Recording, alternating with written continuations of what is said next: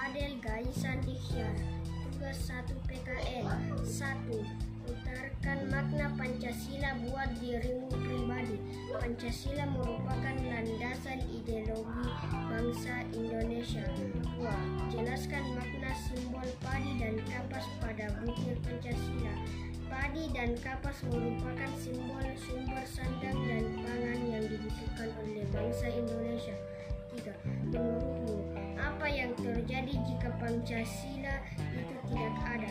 Bangsa Indonesia akan hancur karena tidak ada rasa persatuan.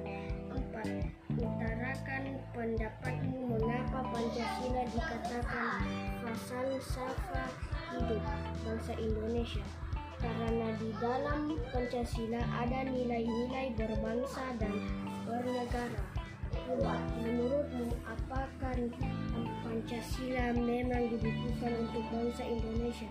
Iya, dibutuhkan karena jika tidak ada Pancasila, Indonesia akan kacau.